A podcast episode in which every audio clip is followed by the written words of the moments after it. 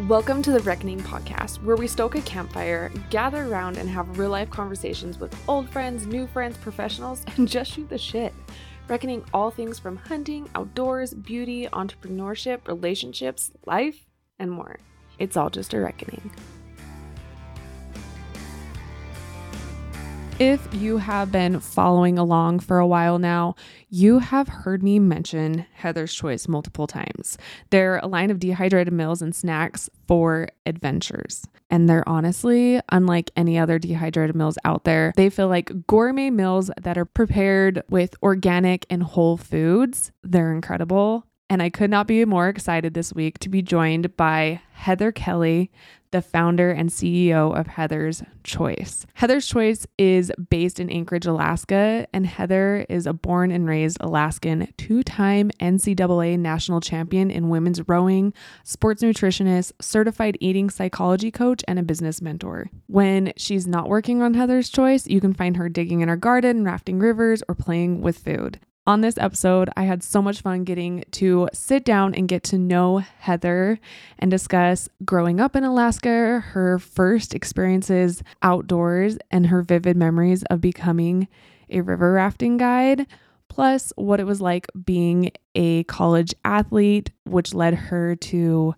learn more about nutrition and the psychology of eating. And of course, we discuss how Heather's Choice came to be the ups and downs of entrepreneurship when starting a business and the changes over the years, plus what's to come with Heather's Choice. We also talk about recipe development, what it's like creating recipes for the meals and coming out with them, and a day in the life of a CEO. I'm stoked for you to get to know Heather. I am kind of a foodie, and I guess after I think of this question every time I ask someone, I'm like, maybe it makes me a little nosy too. But when someone walks up to the campfire, I'm like, so, like, what you drinking? Or like, what are you eating? Oh, I, I can't help it. but know. So, what is your go-to snack and drink around the fire? If you're just hanging out with friends, chilling. Yeah. Uh, this is really timely because we just did our annual company retreat. So just took our whole staff out on a camping trip. So I'm like, well, this weekend I probably had a mug of boxed red wine just because, you know, we're camping. Yeah, easier to take. Totally. I have my boxed wine in my trailer too. totally.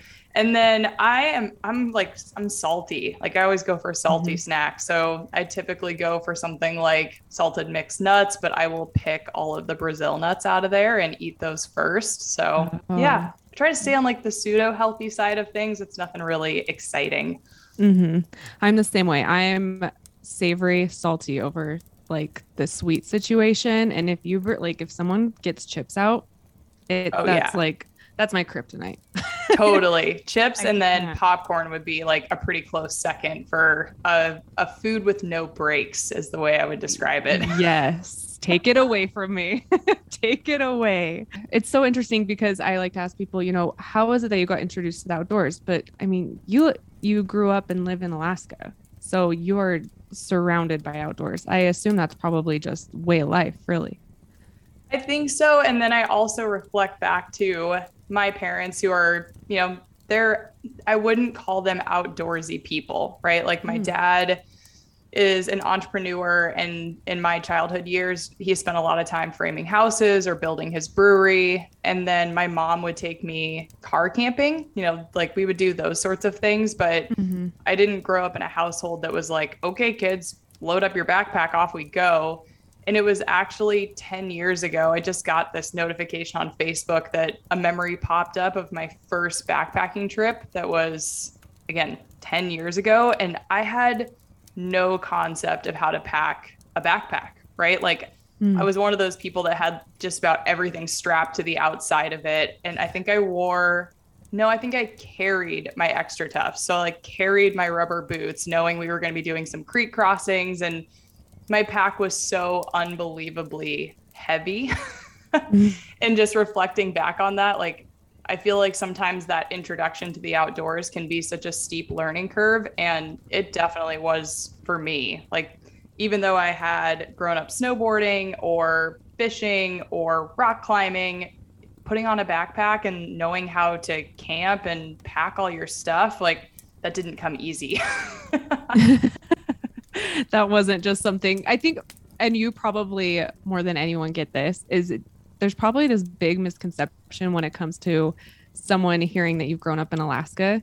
They immediately yeah. go to like Discovery Channel or like what you see, you know, like backcountry um homesteading and it's yeah and there's, there's like an that. element of truth to that right like mm-hmm. my grandparents homesteaded 10 acres just south of anchorage in the 1950s pre-statehood and there was definitely that sense of like it's summer we're going to go dip netting and get 25 salmon per head of household and then 10 per family member or i had uncles that would hunt so like there's some truth to it and then there's also just that you know you can't you don't necessarily do all of the sports at once and i feel like for mm-hmm. me i've definitely gone through phases of you know learning about rafting and pack rafting and doing those sorts of trips and then getting super geeked on backpacking and then learning how to hunt and it's just been this like kind of slow progression for me of learning how to be an outdoors woman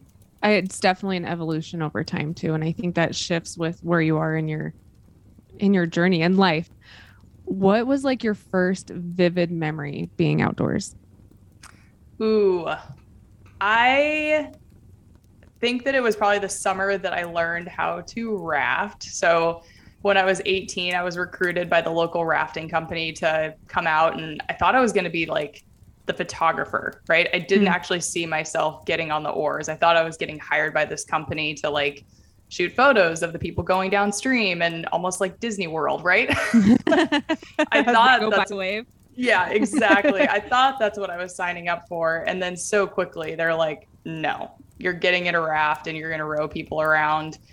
And that first summer, you know, we would, it was a really cool trip. We would meet up in Girdwood, we would drive to the train station, we would load all the gear and all the rafts and all the clients onto a train and then get dropped off at this glaciated lake and get everybody suited up and blow up the boats and do all the things. And then we would row people through the icebergs and then hmm. raft downriver and get back on the train. It's a super cool, unique trip. But that summer, I feel like really introduced me to how physically challenging it is. One, to like move an 18 foot raft full of people. You know, I'd have 10 clients at a time in there with me, and I'm sitting behind the oars, like having to move these people around. And then dealing with weather and having to like really keep not only your own attitude in check, but you're also responsible for like how good of a time are people having, right? Like you're not going to make any tips if you just like clam up and don't say anything to people because it's raining. Mm-hmm. And so that summer was so challenging for me at 18 years old and just really pushed me to my mental limits because I sucked. Like I was a terrible raft guy when I started and I didn't have any upper body strength and I was so painfully shy. So that initial summer that I feel like I was sort of brought into this really badass group of people that were willing to teach me a lot of things in a really condensed amount of time I feel like I really changed as a person just from that first experience of being a guide. Yeah, I can imagine you look back on that now and I can see why that's so vivid because that was like baptism by fire at 18. Now right. you're in charge of 10 people outdoors when you have like you're new to it all and then learning I think to communication and leadership and different personalities that for sure can can change a person. so from river rafting, you are a guide with that. Do you go back a second year and do that? Or where do you go next? Yeah, so I did that with the same company for five years. And so I would row rafts in the summer. And then when I went to college, I joined the women's crew team. Again, trial by fire, just like don't know how I ended up there, but magically found myself getting up at 4:30 in the morning and getting in the carpool and driving to the lake and being on the water and having my feet strapped into this boat. And I'm like what am I doing here? This is so once again it's so freaking hard and it's so novel and so new. So I was able to row rafts in the summer row racing shells in the winter did that for 4 years of college and 5 summers And then I thought I was going to pursue my raft guiding career in Colorado. So, oh. like, oh.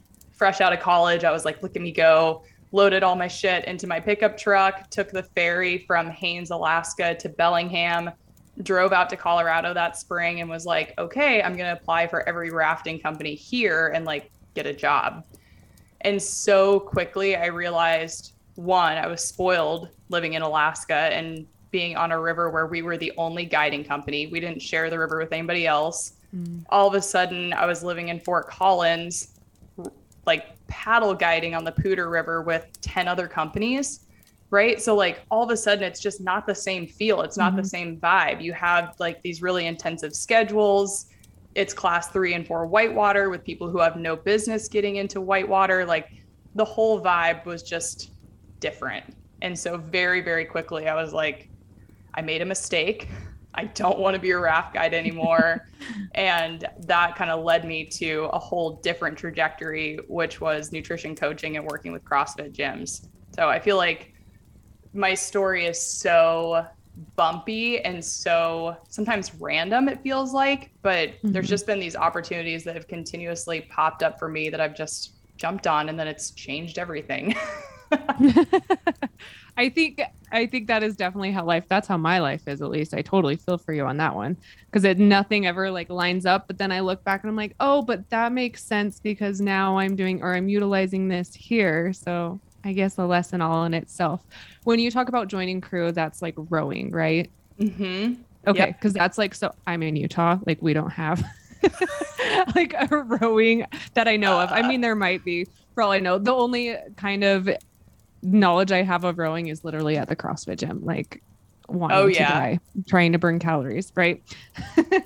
oh my god! Anytime there's a CrossFit workout that has the erg programmed into it, I won't mm-hmm. go. Like it just brings back so many crazy memories of crew because we would have to row three 2Ks for time every Wednesday and submit our times to our coach. and that was part of how he decided what boats we were in. We also had to submit our weight because you had weighted erg scores. And so, like, in my mind, there is nothing more difficult than like a really fast 2000 meter row on an erg. And I won't do it ever again.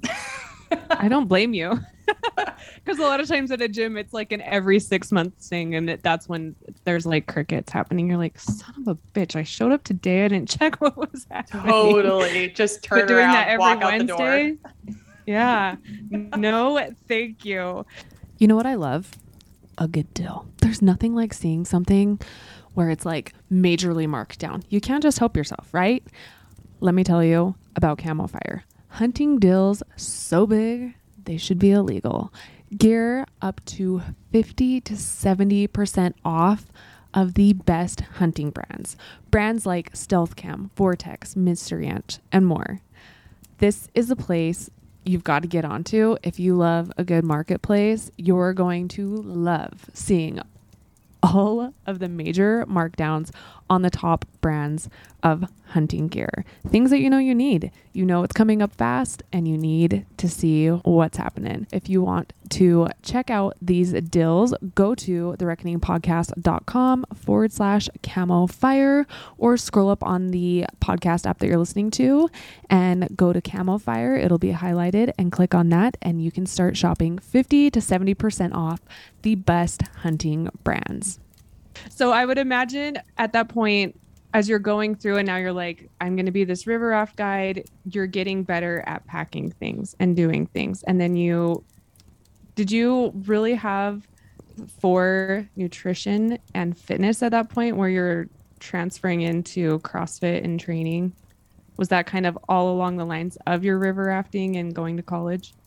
Yeah. So growing up here in Alaska, I was spoiled by having good quality food. And that was just sort of a like it's something that I took for granted for sure that my mom would cook salmon and Alaskan grown peas and Alaskan grown potatoes. And like there was just healthy food all the time. So then when I left for college to do crew, I was living in the dorms and suddenly it was like, ooh, there's maple donuts on the weekend, there's skim milk, there's cereal, there's like a hot food bar. It was just like oh my gosh, there's all these fun foods that I never had before. Mm-hmm. And so quickly, I got really freaking sick, even though I was exercising 30 hours a week with crew practice. All of a sudden, I had head to toe what felt like hives. And what I later found out was actually a full blown psoriasis outbreak. And I didn't know that I was predisposed to an autoimmune condition or predisposed to psoriasis. But as soon as my diet changed, like boom, all of a sudden, my whole immune system was just lit up. And so, very, very quickly, after going to some dermatologists and being recommended to get on, you know, some sort of steroid cream to tame the inflammation, I was like, I don't know much about nutrition, but like, I kind of have an inclination that like whatever I'm doing right now with my freshman college diet is not working for me. So I basically spent the entirety of my college rowing career also learning everything I could about sports nutrition because I won't say I wouldn't say that like I was predisposed to be really good at crew. Like I wasn't really a high school athlete. I didn't have any experience in the sport. Like I was coming in pretty freaking green. Like I couldn't mm-hmm. run a 5K when I was a freshman in college. So there was again this really steep learning curve. And I felt like good quality nutrition was kind of my secret weapon, right? Like mm-hmm. if I'm not the fastest girl on my team, if I'm not the fittest, you know, right now, but mm-hmm. I want to be really competitive and I want to be in that varsity eight, like it's kind of in my best interest to make sure that I'm eating healthy. So, over the course of my college career, I learned a ton about eating for sport, paleo nutrition, gut health. Like, you would find me at the local food co op doing my homework and drinking bottomless cups of coffee and just like geeking on all things food for that four years. And so, during that time, I think the also like important crux of all of this is as a college female athlete in a sport that does track weight. Like I mm-hmm. mentioned, we had weighted erg scores. I fell head first into all things disordered eating my sophomore and junior year, and it mm-hmm. was rampant, right? Like I learned how to count calories and I learned like, oh, if I eat 1500 calories a day, like I start seeing weight come off of me really fast. And this is really fun because like I can buy jeans that are smaller, like people are noticing me, like my weighted erg scores, you know, for a time were a little bit better. Like you kind of get that high from dieting and you yeah. kind of get that high from like seeing your weight changing. And so I fell pretty far down that rabbit hole and thankfully had enough people in my close network that were like, girl, you look like shit. you know, just like you don't look good. Your performance is suffering. And I distinctly remember my coach wrapping his arm around me my sophomore year at nationals and being like, I want you to go home this summer and gain 10 pounds and come back ready to work next year and like it almost brings tears to my eyes just even thinking about that memory because I had worked so hard to do what I thought was the right thing with nutrition and be as like light as possible. Mm-hmm. And then to have to go home and basically undo everything that I had done. But it did make a difference. I gained 15 pounds that summer and I came back my junior year and got my seat in the varsity eight and stayed there through my senior year. So, all of that to say, in the midst of learning about sports nutrition, I also really got a crash course in eating psychology. So, after college, I went and got my professional certification in eating psychology. And I would say that that's maybe some of the most powerful nutrition knowledge that I have today. Like, that is the thing that will either make or break somebody's diet adherence and will make or break somebody's experience of eating healthy. Mm-hmm.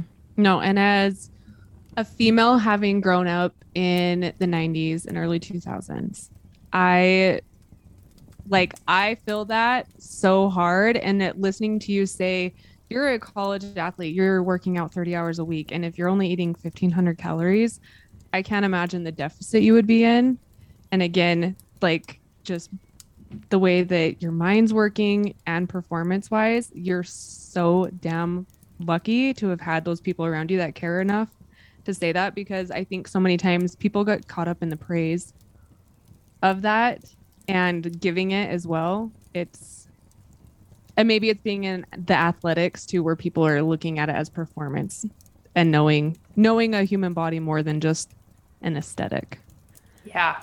It's tough. Like I feel like there are sports like crew and CrossFit, a couple of sports that I've done that thankfully do champion like strength and performance for the most part. But there's also that subset of people that fall into that trap of like, well, the lighter I am, the more pull ups I can do, or the lighter I am, you know, the more likely I am to qualify for a lightweight boat. And then I'm going to be a top mm-hmm. performing lightweight. And it's so slippery. And I feel mm-hmm. like we need really, really, really good role models at every stage, especially as athletes. And thankfully, I did. Again, I had teammates who were just freaking strong and mm-hmm. they modeled good eating habits and they modeled really good performance. And I was grateful to have more of those teammates than the teammates who were kind of downward spiraling into all things disordered eating. And you you see that if you're in a crew of 30 girls, like you can tell pretty quickly who's on the healthy end of the spectrum and who's on the struggle bus. Mm-hmm. So again, I feel like I just got lucky because my story is not consistent with all of the women I know who fell into that trap pretty early on. Do you think there was like one key thing that helped you as you're gaining 15 pounds back? That's that's a lot on someone's mind after you've been in this like I'm so little deficit kind of a situation. Do you think there was something in your mindset that was helping you overcome whatever battles you were having with the skill? I think so. When I came back to Alaska that summer, so sophomore year, I lost a ton of weight. The summer after, I came back to Alaska to raft guide again and was with kind of that same group of people who had seen me the summer previous and kind of had some inkling of like what I had looked like before. And I distinctly remember them just making pretty small passing comments of like, you know, muscles heavier than fat, or like, you got to be strong if you're going to do this job. And like, mm-hmm. it wasn't that fun for me to be so caught up in dieting that like I couldn't go get pizza and beer with my coworkers after work or I would burn out pretty fast and I wouldn't be able to do the job at a really good capacity or I didn't have the energy to work all day and then go for a hike in the evening. You know, like there was a kind of a whole culture with the team of people that I worked with in the summer that if I had stuck to the stringent calorie counting diet program that I'd put myself on, I would have isolated myself from this group of people pretty strongly. And that mm. that wasn't what I wanted. Like I wanted to be a part of this community and I wanted to have a great summer and I wanted to feel good, look good, all of that. So I think there were just really subtle comments from people that I really looked up to that really helped me shift my mindset to like, okay, I can do this. It's safe for me to put this weight back on and I'm actually going to perform better. And that's an important factor too is you're able to perform and fueling your body properly being able to do so. I think goes a long ways. Totally. And I I feel like there's so much to be said for that of just what what does fueling look like for you right mm-hmm. and that's where it takes so much trial and error and so much connection with your own appetite or your own sleep schedule or the foods that you really like and incorporating those into the picture and it's sort of a lifelong journey because the diet that worked for you and made you feel strong 5 years ago is likely not the same thing that you eat now and so i feel mm-hmm. like that's where it's so important for people to either have a coach or have resources or whatever they need to help them identify like what actually does work for your body because i also remember in my crossfit days like the big thing that was pushed was the zone diet right and like sure, I followed the zone diet, lost a ton of weight, but like once again, my performance just fell through the floor. Like it wasn't there anymore.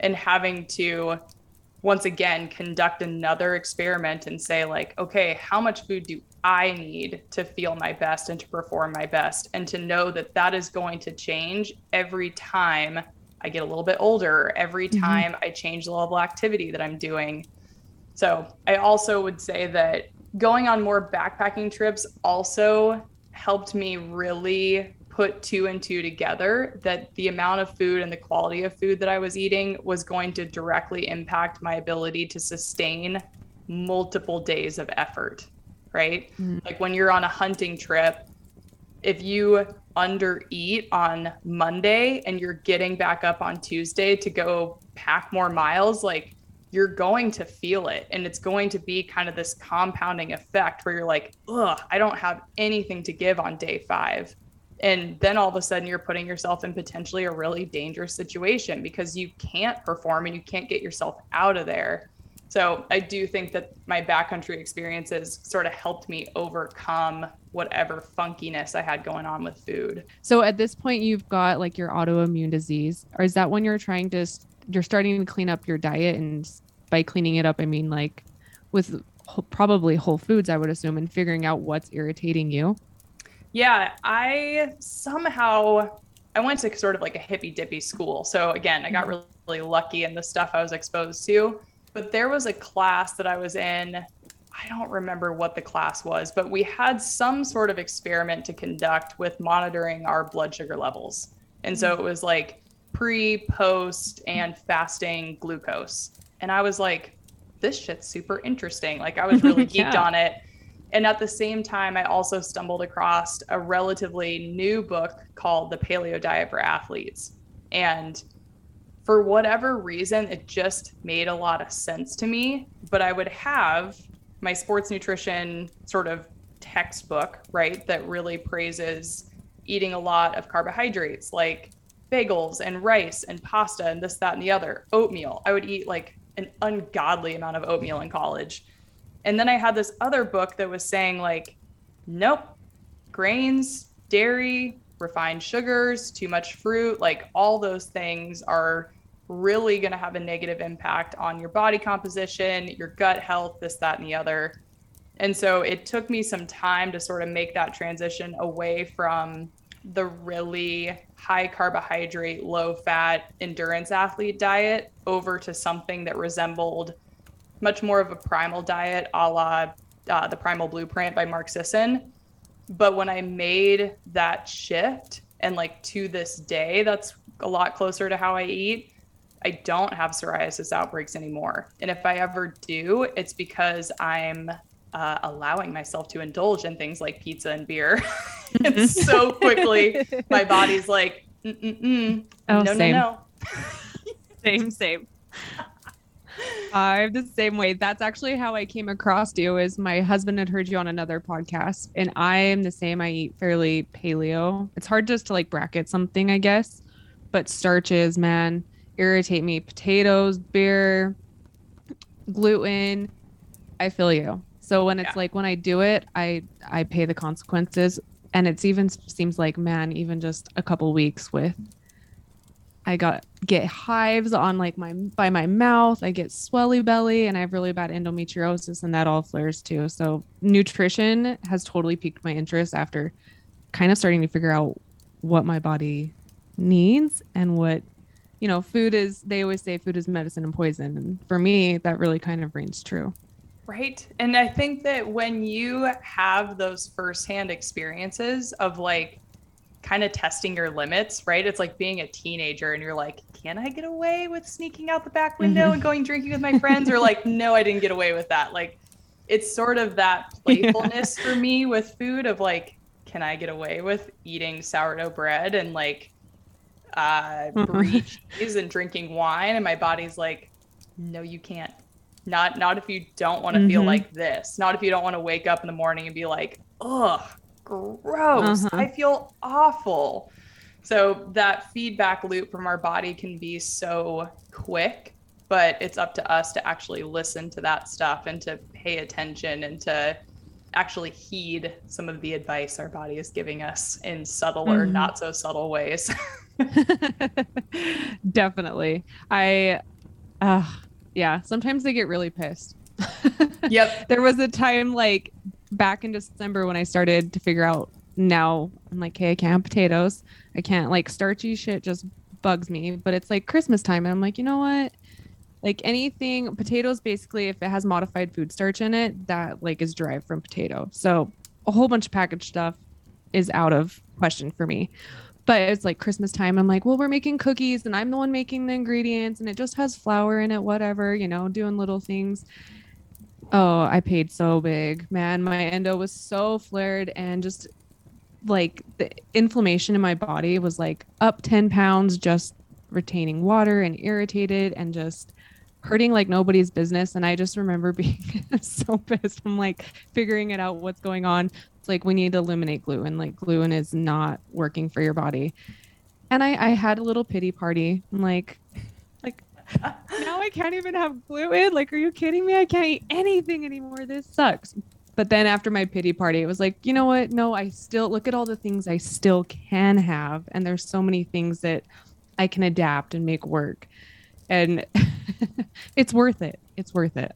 Yeah, I feel like my body's going through that phase now where it's like, I know you used to really like margaritas. I know that you thought tequila was like a safe alcohol for you to drink. Yeah.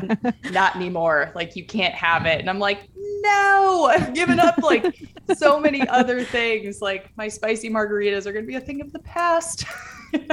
oh, sad. Now I do know. like rose with a slice of jalapeno or something. Ooh, yeah. It's right. And I think that's where again it's kind of that that constant evolution and that willingness to listen to your body. And I mm-hmm. imagine for your husband, it's not so much that he notices like, oh, my belly's a little distended or like I'm up 10 pounds. Yeah. For him, it's probably more like a sense of like, man, I'm not recovering from my workouts. My joints mm-hmm. hurt. Like I kind of have brain fog in the morning. And we all have that feedback loop. It's just sometimes it's so subtle or some of those things become accepted as your your normal kind of your baseline and mm-hmm. that's where elimination diets can come in and sort of help you determine like oh me waking up and feeling like this is not doesn't have to be normal. Like mm-hmm. it can actually be way better. Oh yeah. No totally. And i think for him too because at one point when i first discovered like the starch and potato situation for him it was kind of like okay like all right hippy dippy whatever you know?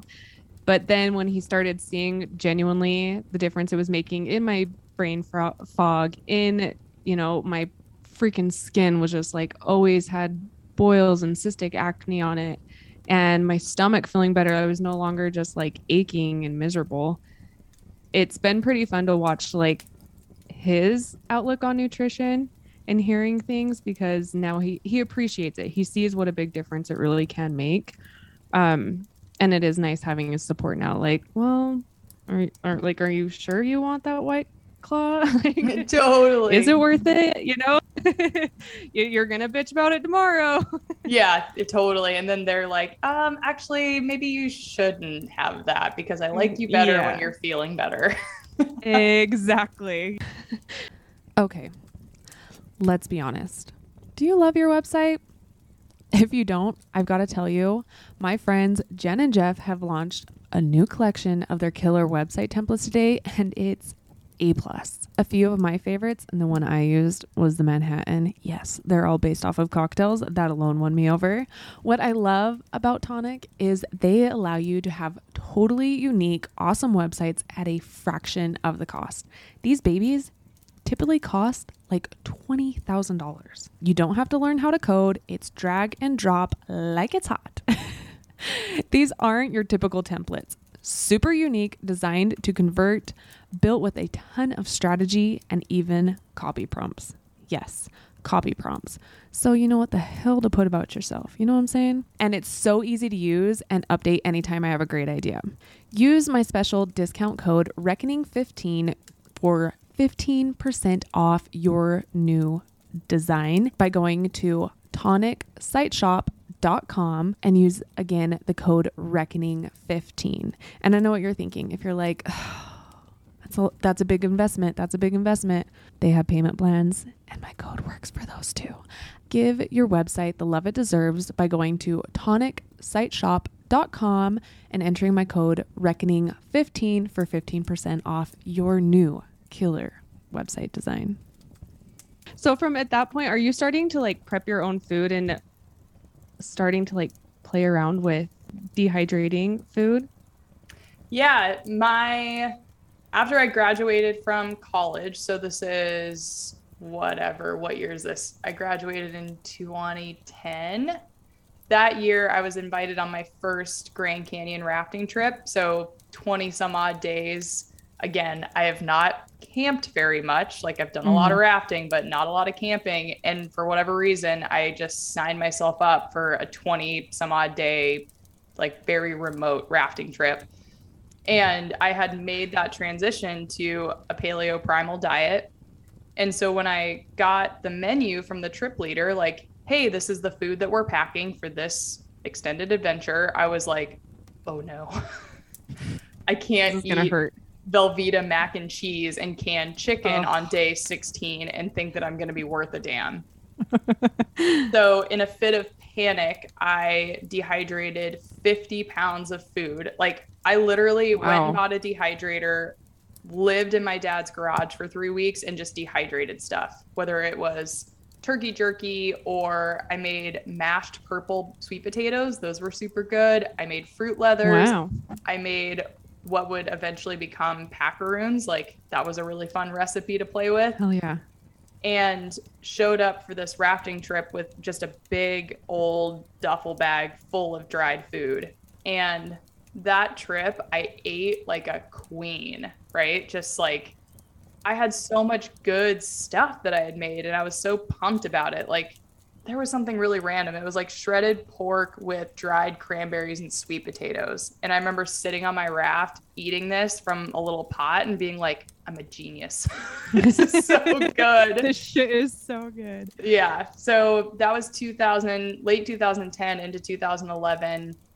And on that trip, you know, there were people like my friend Jason that I had just met on this river trip who would I think it was three years later was my first angel investor in Heather's Choice. But he got to see like the the really first stages of me dehydrating all this stuff, putting it into quart size Ziplocs, you know, hand drawing labels and just like being so enamored with this whole creative project that I had going, which was just mm-hmm. my favorite things good quality food, packable so I could take it on adventures. So the idea for Heather's Choice, I really feel like percolated in that late 2010, early 2011. And then the whole idea just kind of sat for a few years, right? Like didn't do anything with it. It was just something cool that I would do in my spare time, like make jerky, make fruit leathers, whatever. And then in 2014, I moved back home to Alaska and sort of the the passion and the excitement for this idea just came back in full force. And so I moved back to Alaska and spent that entire summer dehydrating food for my own trips or dehydrating food and just giving it away to people, right? Like people were going to Burning Man, they were going on sea kayaking trips, they were going on bike packing trips. And I was just like, here, take this with you. Like, I want your feedback. And by August of that summer, my buddy Jason sat me down and he's like, Look, I can tell you're excited about this. The food is really good. Like, what is it going to take for you to turn this into a business? And I was like, Well, right now I'm using tabletop dehydrators and mm-hmm. I'm house sitting because I don't have a place to live. I've like just moved back to Alaska and figuring my shit out. And I'm I'm just like doing this on such a small scale. Like there's nothing mm-hmm my capacity is like eight meals a day. Hmm. So he drove me down to the local Cabela's and we bought the largest dehydrator they had, which was the size of a wine cooler. Okay. And he gave me a place to live in his fourplex and said, you know, you can paint the other apartments in exchange for free rent and helped me get an EIN and a business license and was like, I freaking dare you to do this. so that will be eight years ago in August. which is so crazy to think back on. Hell yes to friends like Jason, man. Mm-hmm. Yeah. Again, I have I've been really fortunate to have just really good people in my life and really good role models and people who consistently kind of push me to my edge. You're like, okay, I'm doing this. And like Jason's invested basically into me. I'm doing it. What was the first thing? How did you go about like, here's my first product and promoting it? Oh my gosh. I appreciate that you think I had a plan. Um, I I had a few recipes that I was really geeked on. Like the first versions of smoked sockeye salmon chowder was another one of those like, oh my gosh, I'm a genius moments. Like I remember making that in probably June or July for the first time. And it was just a recipe that I loved, right? Like I wanted those good quality omega 3 fats that you get from salmon. I wanted it to be somewhat paleo friendly. So it had coconut milk powder instead of milk powder. And it was just like reminiscent of a meal that I would eat at home. And so all of the first recipes, whether it was dark chocolate chili or there was a tomatillo rancheros, like these were all recipes that I had made at home for myself and then thrown them on a dehydrator tray and been like, let's see if they dehydrate.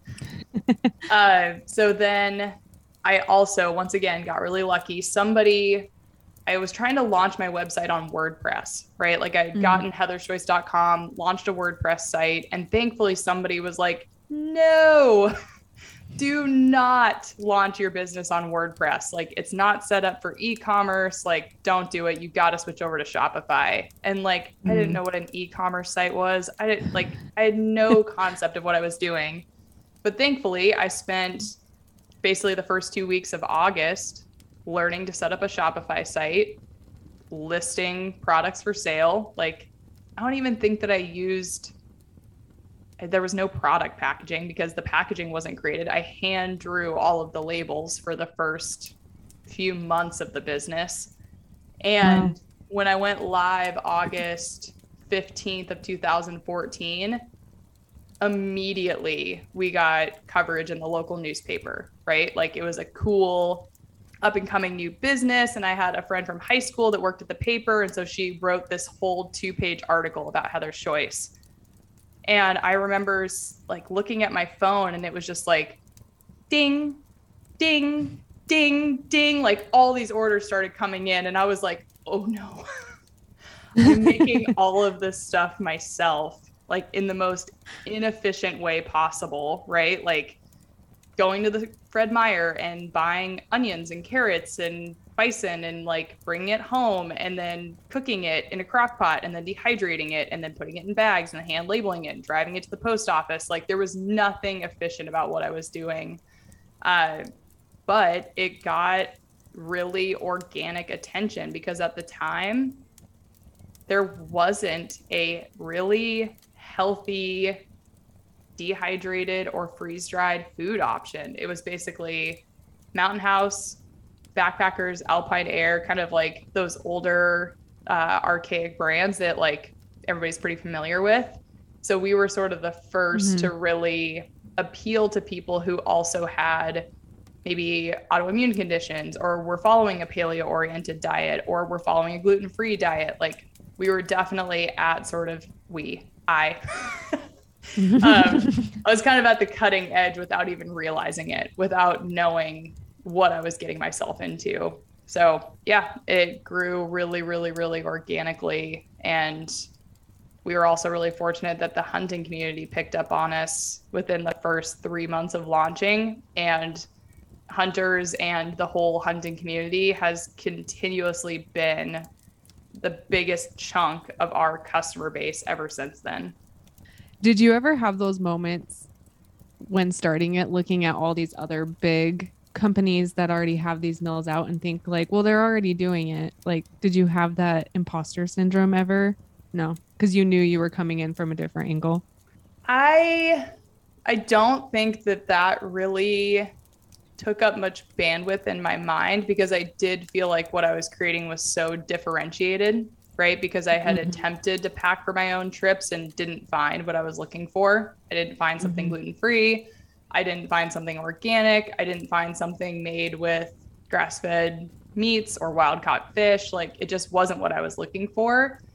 And when I started the business, there was no dreams and hopes and goals and aspirations of being like even competing with those big companies. I was just doing something that I was excited about and just going for it and trying it on for size. So I think that those first 12 months of Heather's Choice were just really uh, innocent in a way. Mm-hmm. Like I was just trying it.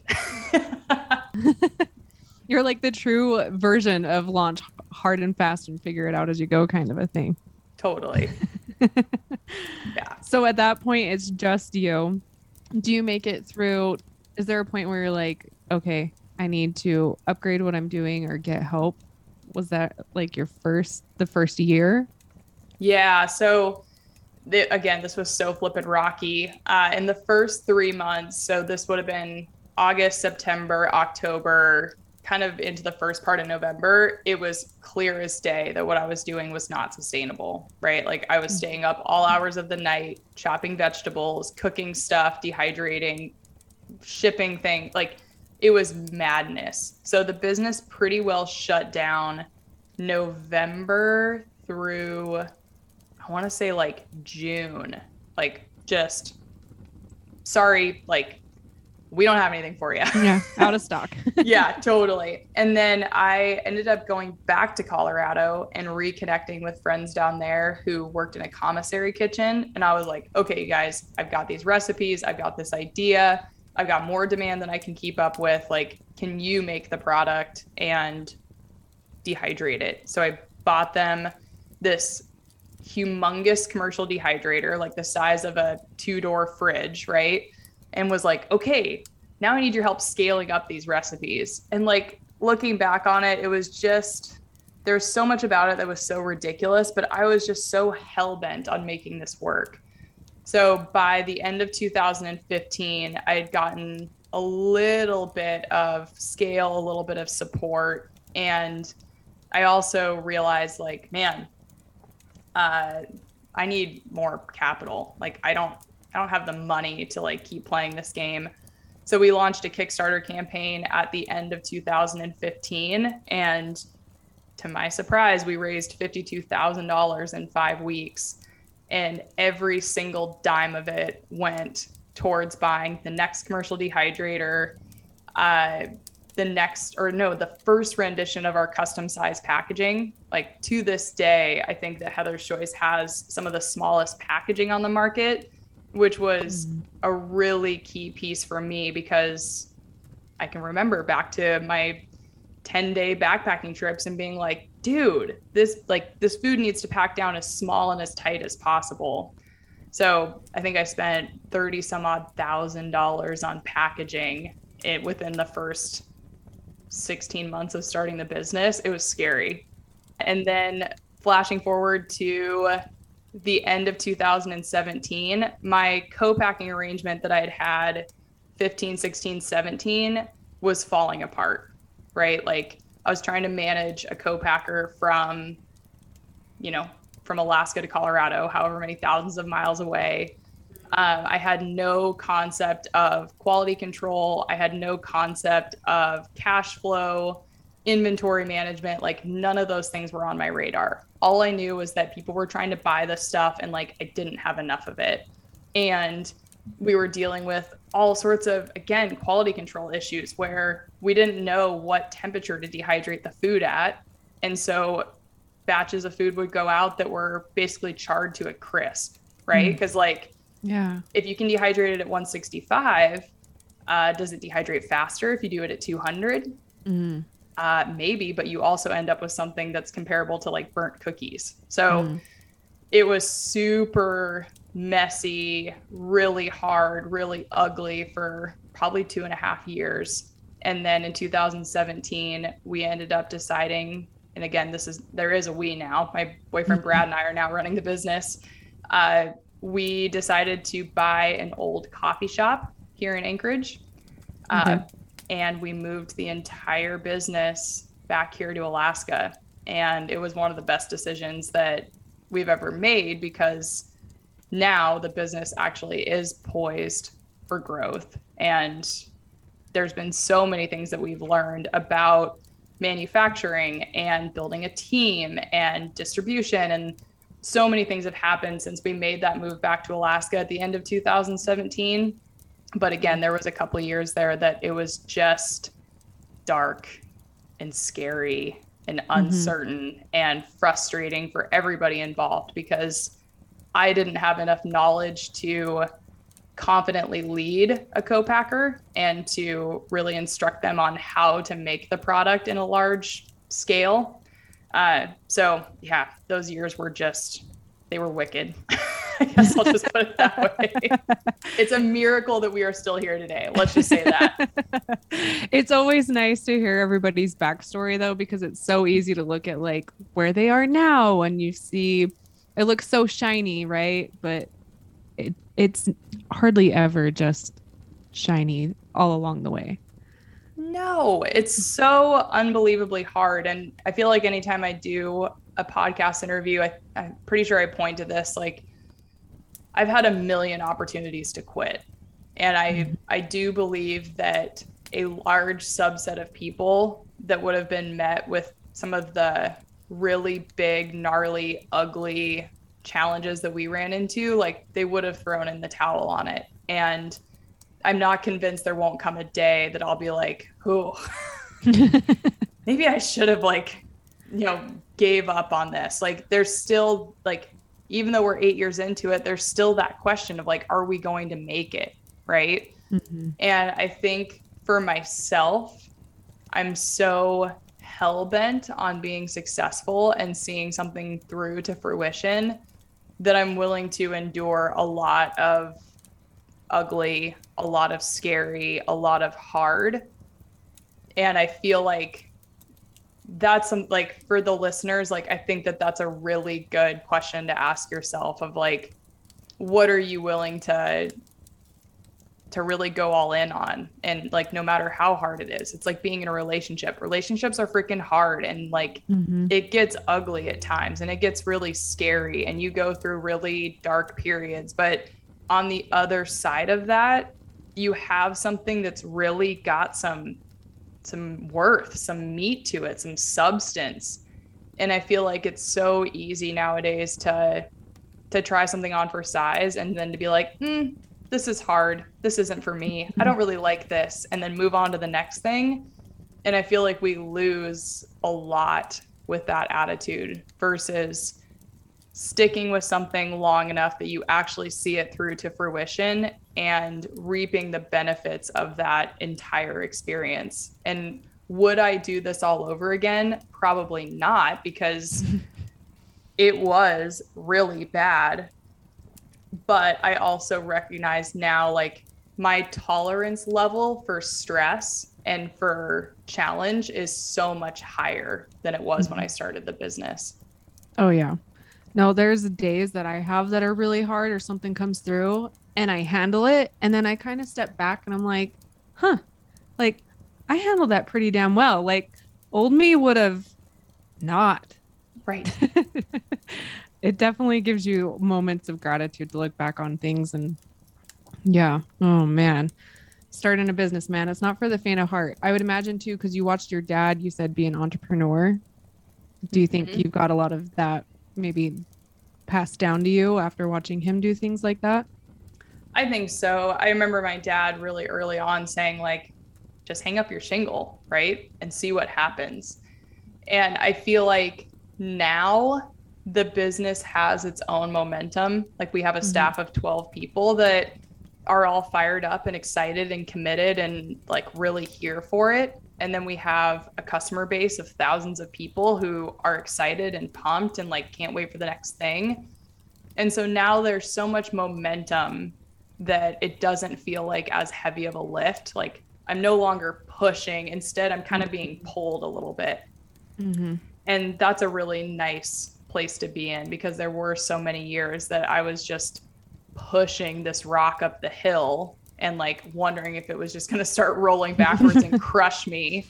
And now I'm like, okay, we're about to sort of like crest the top of this hill and really start to see this thing like take on its own momentum, which is kind of my my dream scenario, right? Mm-hmm. Like even though it's got my name on it, I hope that Heather's Choice becomes something so much bigger than me and basically starts to stand up on its own two feet and like have a life of its own. Like that's mm-hmm. really what I'm driving towards. As you go through and you're doing that, I'm sure it's evolved so much over the years. I think you said you started with how many recipes? I think I had, let's say I had eight recipes to start. It was really small. And your packaroons, right? Weren't the packaroons something that were, and those are the best. I highly recommend. oh my gosh, it's so fun. Packaroons have always been, I refer to them as our gateway drug. Like people yeah. try those and then they get curious about everything else. And like uh-huh. in the early days with the packaroons, I would hand scoop all of them, right? And I'd probably make 30 mm-hmm. at a time and then hand pack them into little bags and, you know, seal them and label them front and back and all of that. Today we just set up our new cookie former. So it's an automatic machine that deposits two cookies at a time. So like oh, wow. I think now with our equipment and our setup we can make something like 60 cookies a minute or something. It's ridiculous like how much more efficient we are now and it's crazy that Packaroons also have sort of like a life of their own. They have their own little cult like following. And I'm just like, oh mm-hmm. gosh, this is so crazy. But yeah, thank you for the kind words on the Packaroons. We make a shit ton of yeah. them and people love them. yeah. I was I got some to take on our Robbers Roost trip and we're down in the middle of the canyon, canyoneering. So we're there and what I have is what I have. And I got one eating it. My husband comes by, like, let me try it, you know, like I'm the one that introduced you to Heather's Choice. Let me try it. I'm like, okay. Let him take a bite. And he's like, oh, yeah. I'm like, no, no, no, no. Like, I only packed so many for this trip, and these are mine. Don't even think about it, dude. Because so they are, good. they're good. Yeah. Even, and he doesn't like coconut. So that's saying a lot. So I was like, oh, he's not going to like it. Nope. He's in for it. How do you go about finding new recipes? And creating Ooh. new recipes? This is a good question. In the early days, like I mentioned, it was basically me making something at home enough times. Like the dark chocolate chili recipe, our original grass fed bison chili recipe that we had, mm-hmm. I literally would make that for myself once a week at home. And that was that's been sort of historically where the Heather Choice recipes come from. Like it's something that I've just made on repeat and I'm like, I think I can dehydrate this. thankfully, in the last year, we hired one of our team members named Brittany. And oh, nice. she came into the business and was like, Oh, you know, I have a culinary background. And I was like, You do? Tell me more. Because I don't. Like, I can make a badass home cooked meal, but like, I don't have any professional culinary training. And so this past year, so 2021, Brittany and I spent all of the fourth quarter together in the kitchen. Like I would pick her up on my way to the kitchen on a Saturday morning. We'd get coffees, we would come in and we would literally sit with like a two burner and two burner induction burner and mm-hmm. make like really small batches of stuff. Whether it was the lentil soup or it was the shepherd's pie, we'd make these little baby batches, put it in the dehydrator, come back the next day and like taste test everything. So now the adventure menu I can come with the concepts and say like I really want a shepherd's pie. I think it's going to be a huge hit. Like everybody loves like mashed potatoes and everybody loves veggies and grass-fed beef and all of that. But like Brittany really headed up the recipe development on that meal and like made it as awesome as it is today. Or she helped me refine the marinara sauce for the mom spaghetti. Uh, like making 40 gallons of marinara sauce is like really challenging to figure out how much salt you add to something that size, right? yeah. So having a team member like Brittany has completely changed the game on our product development because I now have somebody that I can just say like, here's a concept, go play with it, go try it. And then she really spearheads all of the small batch recipe development, the taste testing, the scaling the recipe up and that's where again it kind of points to the business now having sort of its own momentum where like I don't have to be the one to actually physically do all the heavy lifting on product development. And if anything, my team is just like chomping at the bit for the opportunity to develop new recipes and to get them out there in the world. And that is such a sigh of relief for me. I can imagine because now you're almost back to that point where it's like the passion's there and you're the creator and the creative with it versus the workhorse having to do it all. Yeah. It gives you that space. I'll bet that is just a fun day being able to like come up with something, play with the spices, drink coffee. Oh, it is fun. And it's really fun for somebody like Brittany. She has five kiddos, a sixth one on the way. And like there's a lot of longevity in this for her to like continue to tweak and play and refine. And it adds so much value to the business to have somebody developing new products. And yeah, I think that that's where I'm finding myself is realizing, okay, I've I've done some of these other pieces. Like, what's next for me in the business? What's the next piece for me to learn and to really master? Uh, Because yeah, most of our staff wasn't there in the early days when Brad and I would hand scoop packaroons and dehydrate them all night and then pack them up in the morning and then go to work all day and do it all over again. oh man. I'll bet you're just gonna sit back and watch that machine making those packaroons just like whoa. Oh yeah. Like it's it's so dreamy. I can imagine. I can imagine. what does a day in the life look like now for you? Because you mentioned it used to be get up in the morning, dehydrate it, come back, pack it while you were working, but now you are full blown Heather's Choice. You've got 12 people what does a day in the life look like as Heather of Heather's Choice? Ooh, uh, this is it's really it's ridiculous. I'll just say that. um, I when Brad and I got together, so Brad and I met three days after I started the business. We met at a dive bar, and we've been together yeah. ever since. and when I met Brad, pretty early on, I was like, you know, the one thing I really want is like coffee in bed. Like that's that's mm-hmm. my thing. And mm-hmm he keyed in on in on that really quickly of like I'm trying to impress this girl. I'm going to bring her coffee in bed. Well, good job, Brad. Eight years of coffee in bed, so the streak is still very strong. So I start my day just like chilling out for the first hour. I spend a mm-hmm. lot of time with my journal. I pull tarot cards.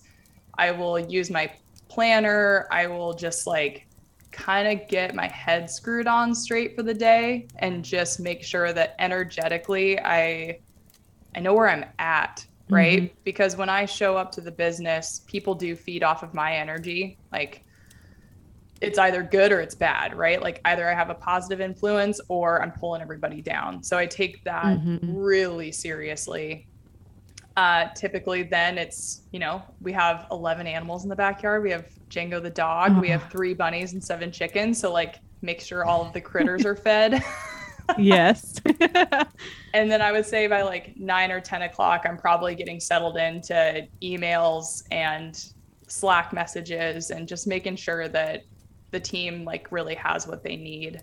I manage a lot of the financial side of the business. So I spend a lot of time either working on our cash flow plan or fundraising or just working on financial projections. Like that's really the spot that I feel like I provide the most value to the business right now is managing the finances. And so that's actually really fun for me to mm-hmm. kind of be doing that work. I also will spend a pretty significant portion of time talking with my business mentors, setting strategy and vision for the business. And then finally, another creative project I get to work on is supporting our team member Brooke on all things marketing. So that might be social media posts, it might be working on our email marketing, it might be creating assets for that, like doing our food photography. It's you know something pretty creative in the day that's content oriented. And then I put in my little headphones and I go to the gym and tune mm-hmm. out the entire world for like an hour and a half and just don't think about work, don't check my email, like whatever it is, I am not available for that chunk of time.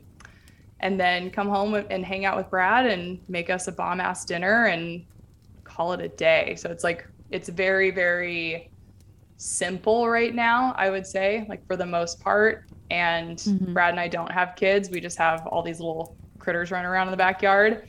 Uh, so it feels like we're in a really sweet spot of just, yes, we have to take care of our team and make sure they have the things that they need to keep the business operating. But there's a lot less heavy lifting as far like physical heavy lifting for us of making the product. It's so much more enabling and then also making sure that everybody's crystal clear on where we're going and how the heck we're going to get there. Well, and you've probably like, well, I know you have. You've worked really freaking hard to get to that point. That was probably at one point like that would be my ideal day. yeah, I think I think now as I start to craft my ideal day, there is much much much much much more time for like my own personal creative pursuits. And so even mm-hmm. now at Heather's Choice, a year ago we instituted the 4-day work week. So our, our whole team works four nines. And so everybody has 3-day weekends ideally and those days that I have off from the business, like I'm actually at that point that I can legitimately check out and I don't have to check social media. I don't have to check my email. Like there should be nothing really, really pressing or on fire for my three days off.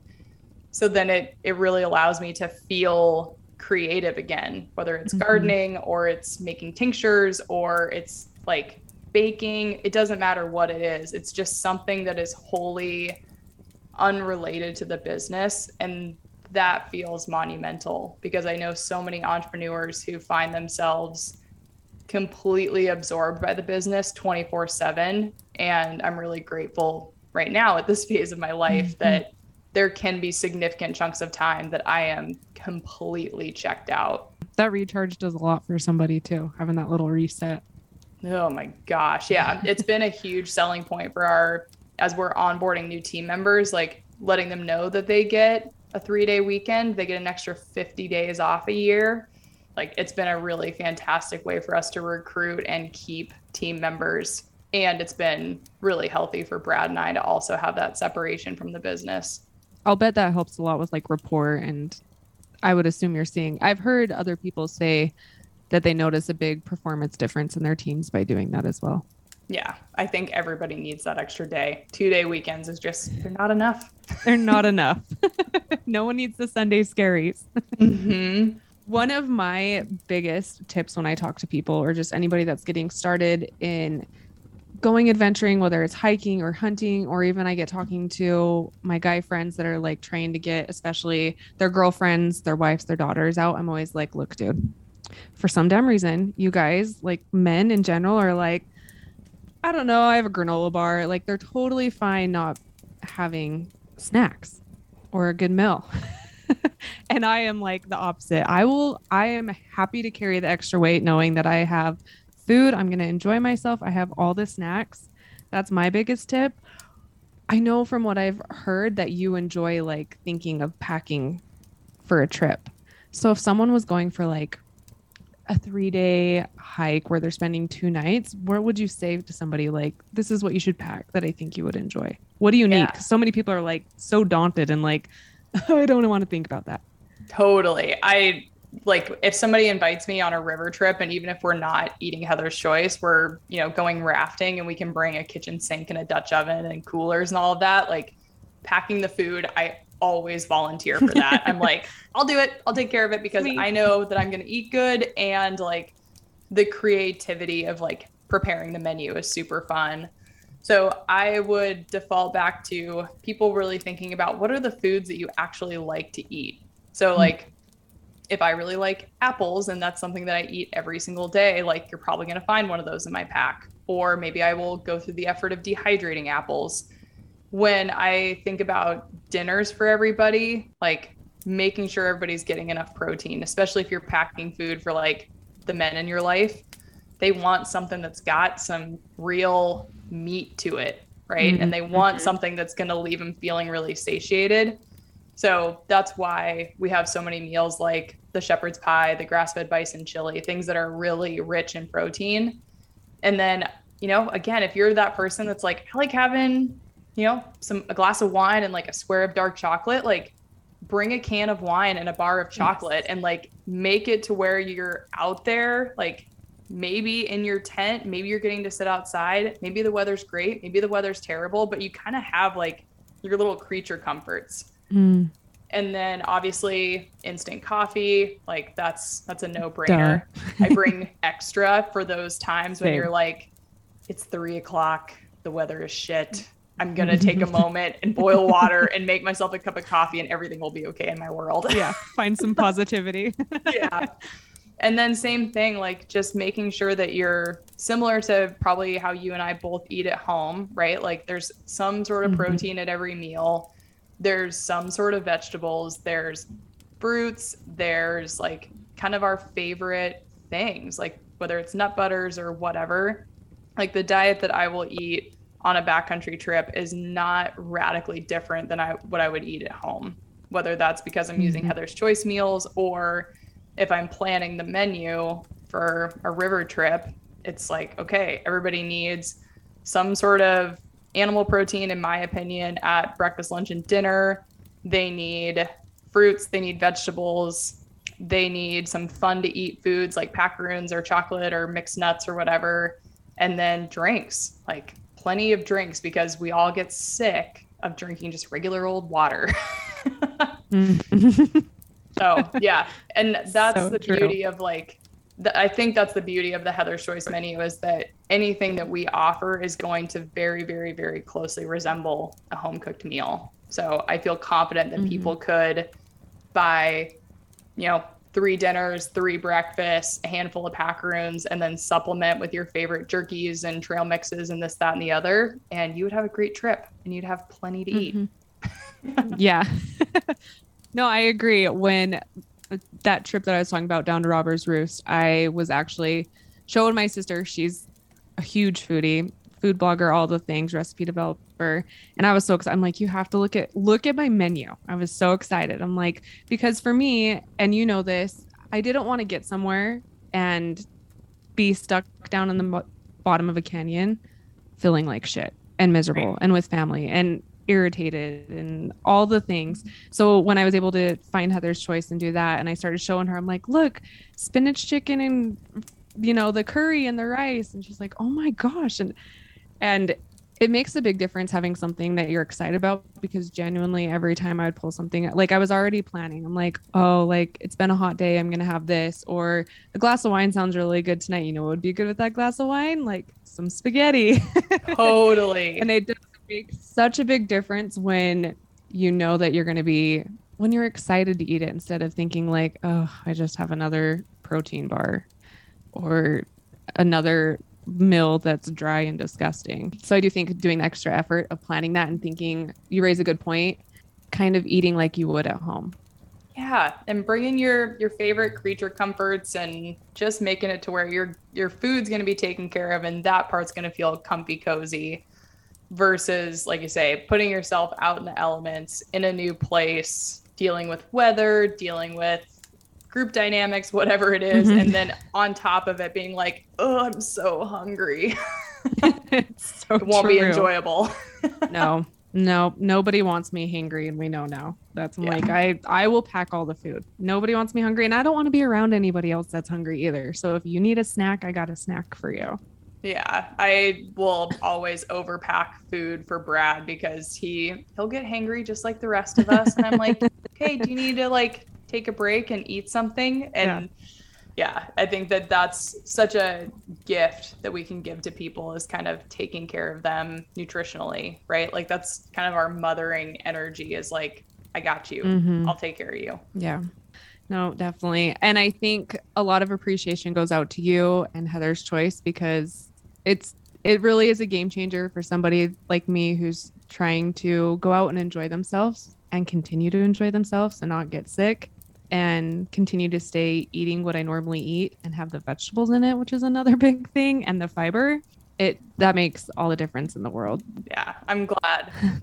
yeah, I know. I'm like my raving review for Heather's Choice is I was regular for four days. I don't know if I should put that online. Oh, we get that all the time. I should like put together a folder in my inbox of like people talking about their digestive system on their recent yeah. trip. I know like, I told Co- I'm like, should I tell her I got my poop sticker this trip? He's like, please don't. oh my gosh, we're here for it. We like again in our Slack channel, there should just be a Slack channel that's like hashtag poop. You know, people telling us about their bowel movements after a Heather's Choice meal. It's a thing. I'm sure. it's appreciated if you've done anything different than that. it goes a long ways. Thank you so much for coming on. What up- upcoming adventures do you have coming? Do you have any new recipes? Is there anything exciting you can tell us about? Let's see. We are working to expand our door distribution. So, in the coming year, I'm hoping that you will see us in more REIs, in more Sportsman's Warehouse, and more independent stores. We are working on a couple of new recipes for next year that I can't tell you about.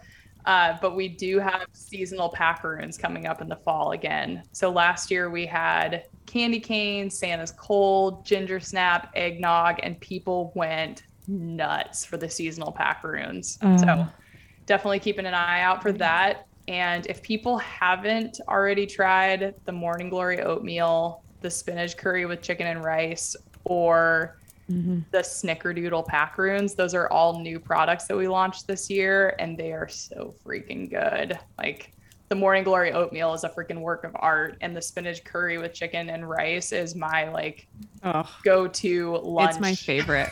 it's really good. It is so good.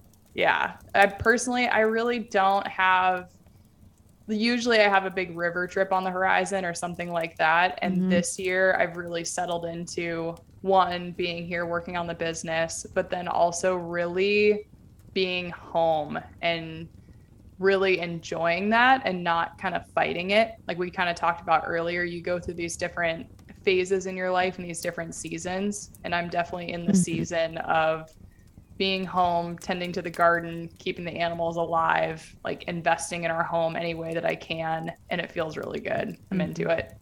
That is good. Sometimes sitting back and doing nothing is is great. Oh, it's I know sometimes we adventure too much and I'm like, I just need to be home with my toes in my grass. yeah, totally. Like I am I'm all here for that and just settling in and not feeling the pressure of packing too much into a summer. No thanks. Mm-hmm. Been there, done that.